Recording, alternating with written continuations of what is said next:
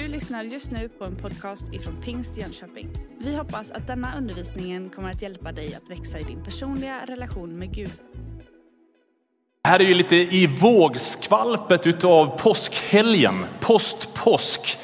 Jag vet inte hur mycket julmust, eller säga påskmust är ju samma sak. Hur mycket must du har kvar hemma eller det här med liksom godis, att äta, bara äta godis på lördagar som småbarnsfamilj när, när släkten har liksom fyllt på med, med eh, oändliga förråd. Men jag tänker tillbaka liksom på de, den gångna helgen med så enormt stor tacksamhet. Hade du inte möjlighet att vara med här i kyrkan förra helgen så finns åtminstone predikningar från de olika gudstjänsterna på webben. Men det har varit så fantastiska starka gudstjänster. Och en enormt härlig påskfest med, vad var det, över 300 som var här och hade en fantastisk påskfirande på påskafton. Tack till alla som var med och gjorde förra helgen möjlig. Och det kröntes på något sätt av en stor dopförrättning förra söndagen. Och jag blev så glad efteråt när jag mötte några av dem som hade döpt sig och fick höra hur efter dopet i samband med förbönen så fick de uppleva det som vi alldeles nyss läste från Lukas evangeliet, att de fick kraft från höjden, blev döpta i den helige ande, började tala tungor och bara kände att det här är på riktigt. Och du vet efter en sån där dag, då liksom en sån helg, då känner man bara wow vad härligt, vad, vad livet är gott. Och man blir påmind om kraften och verkligheten. Men det där vänta på kan ju vara lite olika. Den här kvinnan som blev andedöpt förra söndagen, hon fick det omedelbart. Men jag blev påmind om ett par i Göteborg där jag växte upp.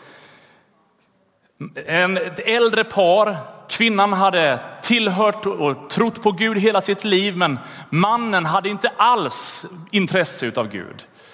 Och den här kvinnan hon längtade efter att både hennes man skulle komma till tro och att hon själv skulle bli fylld av anden. Och hon liksom bad för båda sakerna enträget år efter år efter år efter år. Och de lever i princip hela livet med den ouppsvarade bönen. När de är på ålderns höst så inträffar det fantastiska miraklet att hennes man bestämmer sig för att den tro som har präglat dig hela livet, den vill jag också ha. Och så bestämmer han sig för att bli frälst, ta emot Jesus i sitt liv och han vill döpa sig. Och så får han vara med om detta fantastiska att i dopet så blir det så påtagligt vad Gud har gjort för honom. Och i samma ögonblick så blir han döpt i den helige ande och talar tungor. Och den här kvinnan bara, jag gläds med min man, han har äntligen. Och så får han den här gåvan direkt som jag har väntat så länge. Jag vet inte hur du är, ifall du är en sån där som väntar tålmodigt eller ifall du blir otålig i väntans tider. Vill du pröva hur mycket tålamod du har så kan du försöka åka på Kortebovägen med riktning mot stan ungefär kvart i åtta en vardagsmorgon. Någonstans så känner du bara liksom att du får pröva ditt tålamod. Som pastor är det välsignat att vara ledig på måndagar, vilket innebär att när man handlar så är du alltid ensam i affären. Förra måndagen så blev ju den fråntagen. Då fick ju liksom hela Sverige en välsignad ledig måndag, vilket innebär att man inte var ensam i affären. Och I fredags eftermiddag, sämst tid att handla, storhandla mat till familjen. Då prövas tålamodet. Att vänta är inte alltid så enkelt. Och låt mig ta dig med till en text i Johannes evangeliet. Har du din bibel så ska du följa med till där man fick uppleva bönesvaret i lite olika perioder. Vi har suttit, vi har stått, vi har suttit. Vi kan stå upp en gång till och så får du gärna läsa tillsammans med mig. Har du inte med dig din bibel så kan du följa med på skärmarna. Vi läser från Johannes evangeliet kapitel 20 från den 24 versen. Thomas, en av de tolv, han som kallades tvillingen, hade inte varit med de andra när Jesus kom. De andra lärjungarna sa nu till honom, vi har sett Herren. Men han svarade dem, om jag inte får se spikhålen i hans händer och sticka mitt finger i spikhålen och med min hand i hans sida, så kan jag inte tro. Åtta dagar senare var hans lärjungar samlade igen där inne och nu var Thomas med dem. Då kom Jesus medan dörrarna var låsta och stod mitt ibland dem och sa, frid vare med er. Sedan sa han till Thomas, kom med ditt finger och se mina händer. Kom med din hand och stick den i min sida och tvivla inte utan tro. Thomas svarade honom, min Herre och min Gud. Jesus sa till honom, du tror därför att du har sett mig. Saliga är de som inte har sett men ändå tror. Varsågod och sitt ner. Lärjungarna de har vandrat med Jesus i tre år. De har sett fram emot att nu kommer han att ta över. Löftena, allt det som Gud hade sagt och lovat genom hela gamla testamentets profeter. Nu är han här, nu ska ordningen återställa, att kungen återvänder. De är liksom så här bara, wow, nu händer det. Och så där skärtorsdagsnatten så inser de att det här blir inte alls som vi hade tänkt. Trots allt vad Jesus hade sagt till honom och förberett dem om så verkade det där som att de inte riktigt förstod och kunde ta det till sig. De som hade sagt att de skulle stå troget vid Jesus sida, de övergav honom. Och så ser de honom spikas upp på korset. Långfredagens liksom, tragik i deras ögon, det var inte så här det skulle sluta. Påskafton som vi firar med allt möjligt var en slags konstig väntan. Vad var det som hände? Och sen där på söndag morgonen så kommer några kvinnor instormades till de andra lärjungarna och säger bara, hörru ni, vi har mött honom. Och det var inte så konstigt för de var ju på väg till graven där han låg. Men sen överträffas deras liksom de kan inte ta det in, de förstår inte. Hur är det, ni har sett honom levande. Och så får kvinnorna vara med och ta liksom lärjungarna till graven och så ser de att ja, men graven är tom, han är inte här. Och lite senare så får liksom lärjungarna möta den uppståndne Jesus. Några hade mött honom på vägen till Emmaus, några hade liksom mött honom där i den övre salen så inträffar det att en av dem är ju inte med. Thomas han hade ju missat hela grejen. Och någonstans så klarar han inte riktigt av att ta till sig sina vänners eufori. Det är svårt att på något sätt fira den här festen med alla de andra. Låt mig helt kort bara ta det med att den här Thomas, han var en av lärjungarna till Jesus, en av de tolv som var apostlar som vandrade med Jesus under en längre tid. I Johannes evangeliet, kanske den boken som tydligast berättar om Thomas, så märker vi att Thomas har en otrolig överlåtelse till Jesus.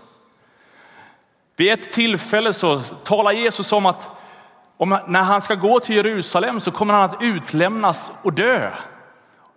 Och de har lite argumentationer kring om det där är en bra idé eller inte. Och Thomas han säger bara, men låt oss bara följa med honom och ge vårt liv tillsammans med honom. En enorm överlåtelse. Och när Jesus börjar tala om framtiden och Thomas inte riktigt kan liksom hänga med i, i vad Jesus menar så frågar han liksom, hur, Herre, hur ska vi kunna veta vart du går? Hur ska vi kunna veta vart den vägen bär som du talar om? Och så svarar Jesus med de tydligaste beskrivningarna om vem han är när han säger att jag är vägen, sanningen och livet och att ingen kommer till Fadern utan genom mig. Vi har ju ingen aning om varför Thomas inte var med första gången. Vad var det som gjorde att han missade det där första tillfället när alla andra såg?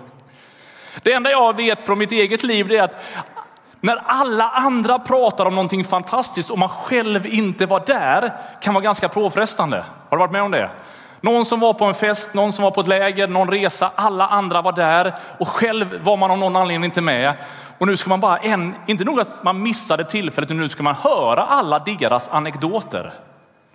Jag kan förstå Thomas lite frustration över att ni talar om någonting stort men jag var inte själv där. Vi vet inte egentligen vi kan bara spekulera i var, han var, så det är väl bäst att inte göra det.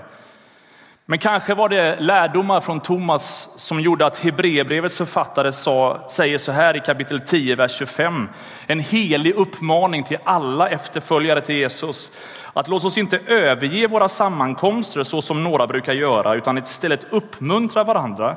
Och det är så mycket mer som ni ser att dagen närmar sig. Missa inte chansen när församlingen möts. Missa inte när kroppen kommer samman. Gud vill möta med oss. Men Thomas han missade det. Det var ju nära vänner till honom, människor som han hade följt under lång tid.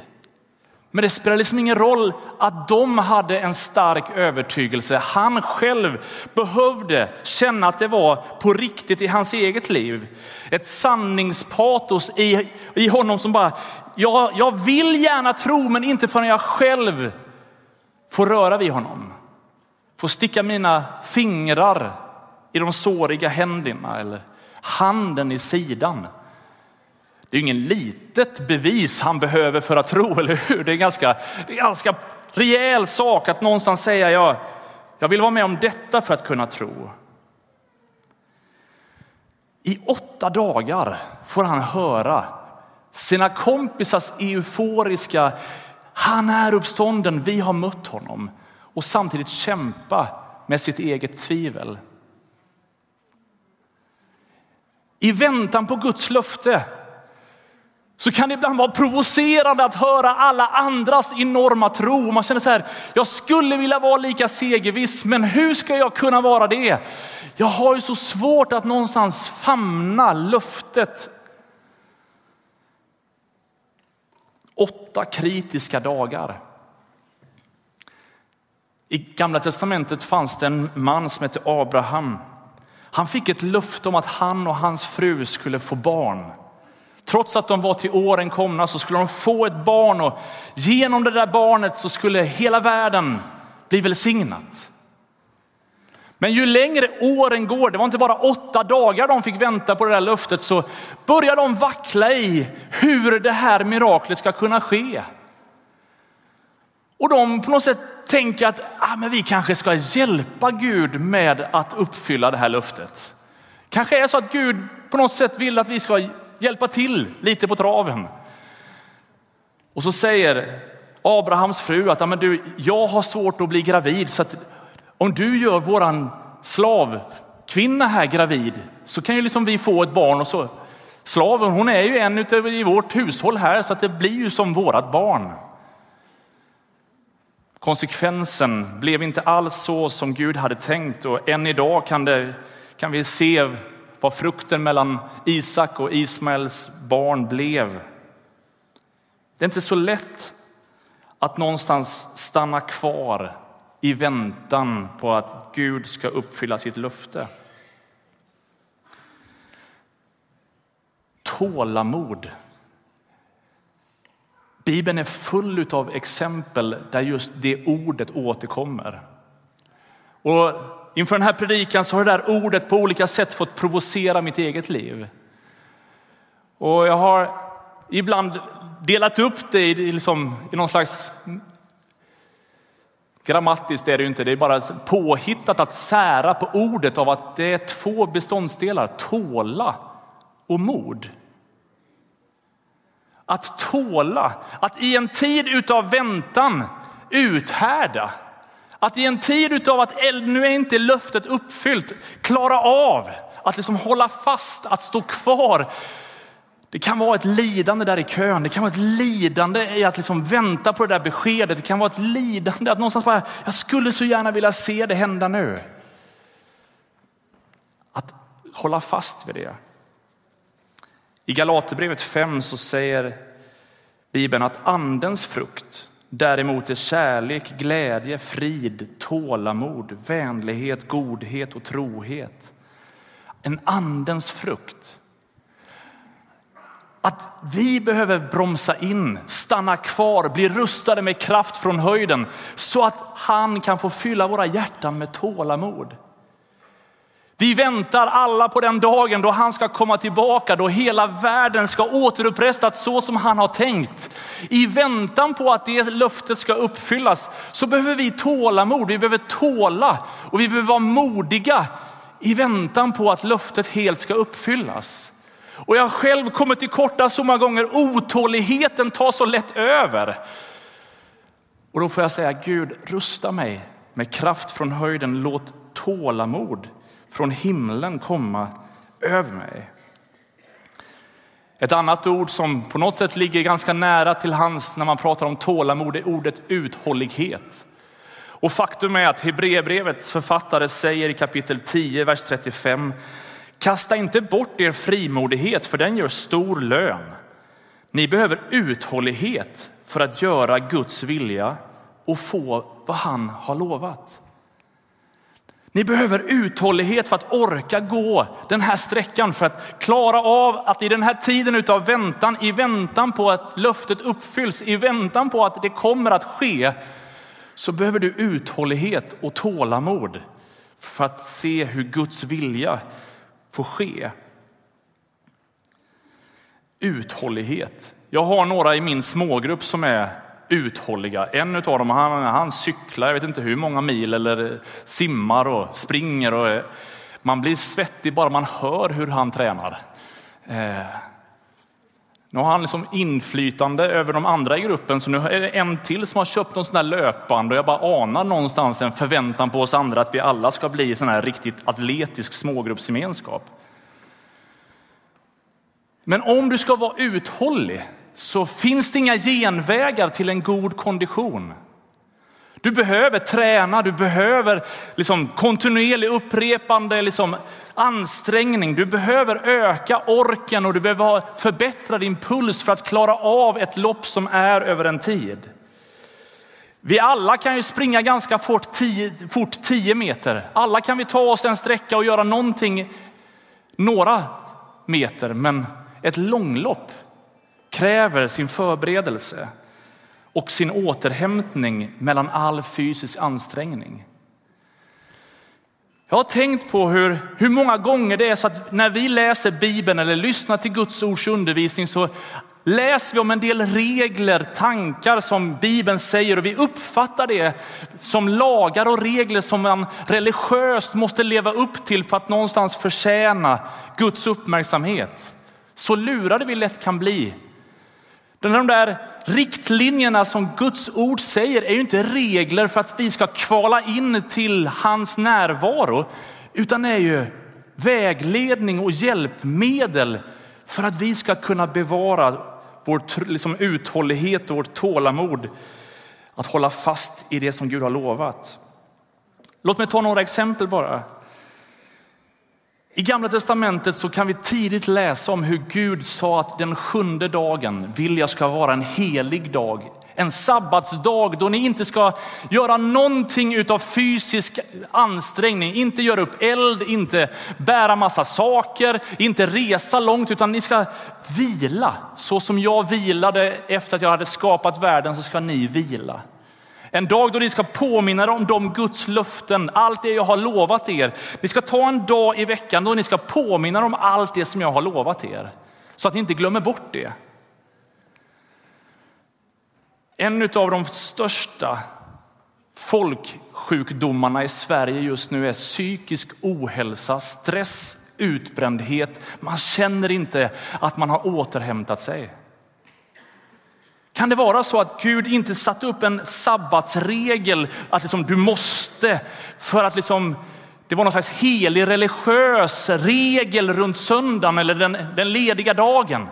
Utan det var just för att bevara oss, hålla. Så att livet ska hålla så behöver du en dag i veckan då du får vila från allt. Jag hörde om en undersökning där man har mätt hjärnaktiviteten hos människor som ber. Och oavsett om man tror på att Gud hör bön eller inte så märker man att just att vara i bön gör att hjärnan återhämtar sig. Den både vilar och återhämtar sig. Kan det vara så att när Bibeln uppmanar oss till bön så är det inte bara för att vi ska kommunicera med Gud utan också för att det är välbefinnande för dig och mig. Vi får vila på ett sätt som nästan inget annat kan.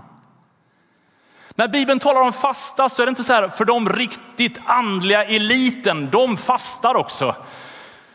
Utan fastan, jag med, det pratar ju alla möjliga sådana här må bra-människor om att, att bara fasta gör att du renar kroppen från gifter och slaggprodukter och du blir lite mer skärpt i sinnet.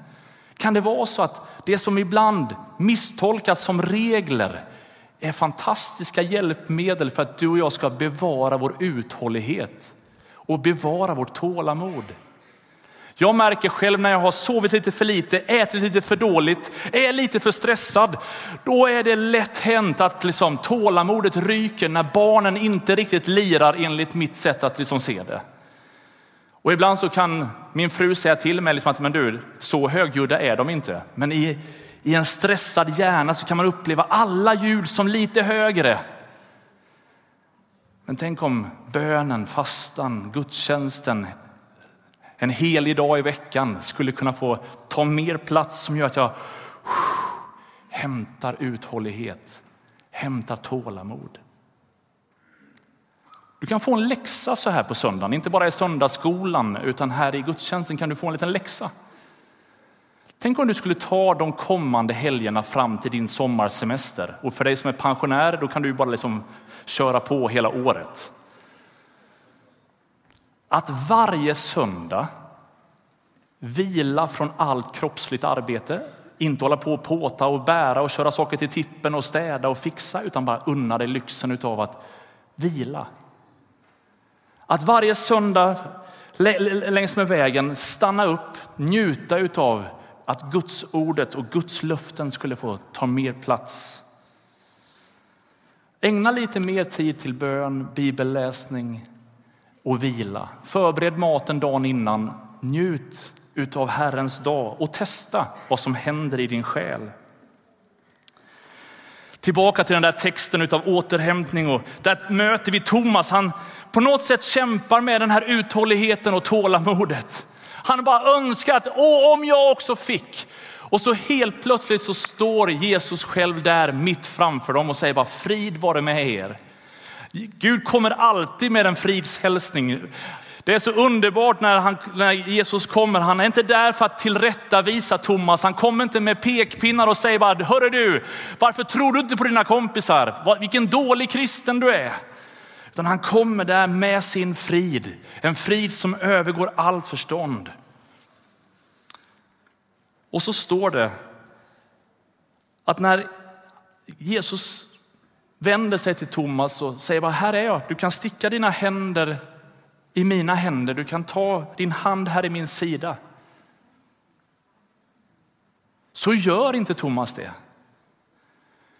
Han hade ju sagt, jag måste få röra vid honom för att kunna tro. Och nu säger Jesus, här är jag, rör vid mig.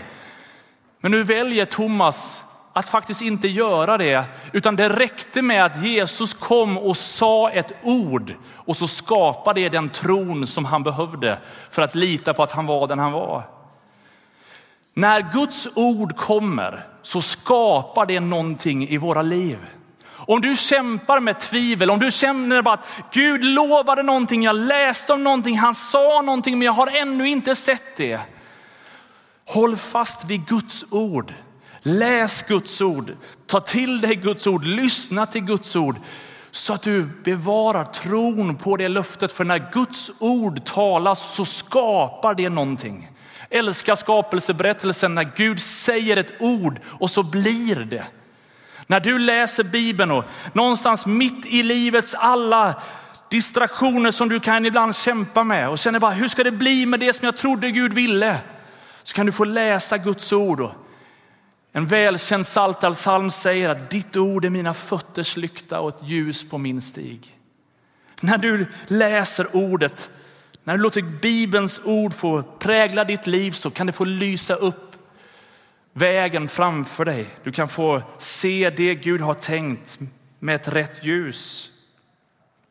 Hebreerbrevet säger att Guds ord är levande och verksamt. Det är skarpare än något tvegat svärd och genomtränger till själ och ande, led och märg och det dömer över hjärtats uppsåt och tankar. Även om den här boken skrevs för så många, många, många år sedan. Så när du och jag 2019 i Jönköping öppnar den och säger bara Gud tala till mig. Jag skulle vilja liksom att du rör vid mig. Jag skulle vilja veta mer om dig. Ibland så kämpar jag med tron på vem du är eller ibland så undrar jag ifall din kraft fortfarande är verksam eftersom jag ser sjukdom eller jag ser det här hända runt omkring mig. Det är så lätt att allt det där negativa tar överhanden. Och att då få säga Gud, ge mig ett ord. Säg ett ord till mig. Så kan du få göra erfarenheten på samma sätt som Thomas. Att Guds ordet skapar någonting när Jesus sa Och så vänds Thomas förtvivlan och osäkerhet till den kanske kraftfullaste bekännelsen i Nya Testamentet. När han liksom talar om min Herre, min Gud. Snacka om att gå från att jag tror inte på att han är uppstånden. Jag har ingen aning om liksom hur jag ska kunna förhålla mig till det ni har sagt. Men nu vill jag bekänna honom som min Herre, det är min Gud. Och det intressanta är att väckelsehistorien eller kyrkohistorien beskriver, vi vet inte helt säkert om Thomas, men om man ska tro en hel del av kyrkofäderna så är Thomas den aposteln som tog evangeliet längst från Jerusalem. Man berättar om att han tog evangeliet till Syrien och sen vidare. Liksom, finns till och med museer i sydvästra Indien som menar att här är liksom rotsystemet redan från när Thomas tog evangeliet hit. Han som inte visste hur han skulle förhålla sig till sina tvivel var den som sen när han hade fått liksom upplevelsen och bekänt sin tro till honom, kraft från Gud att gå, inte bara till grannen utan till världens yttersta gräns. Det finns en kraft, det finns en bekännelse med konsekvenser. Och jag skulle bara vilja utmana dig, om du tror på Jesus, att någonstans stanna kvar inför Herren tills du har blivit rustad med kraft. Så att det inte bara täcker din egen tro och någonstans det löfte som gäller dig. Utan våran stad, vårat land, våran värld har så många behov och jag längtar efter att vi skulle få se mer utav det som han har tänkt för oss. Vi ska alldeles strax få fira nattvard. Jag ska be lovsångsteamet komma fram och vi ska sjunga någon sång i förberedelse till, till det här nattvardsfirandet. Så välkomna.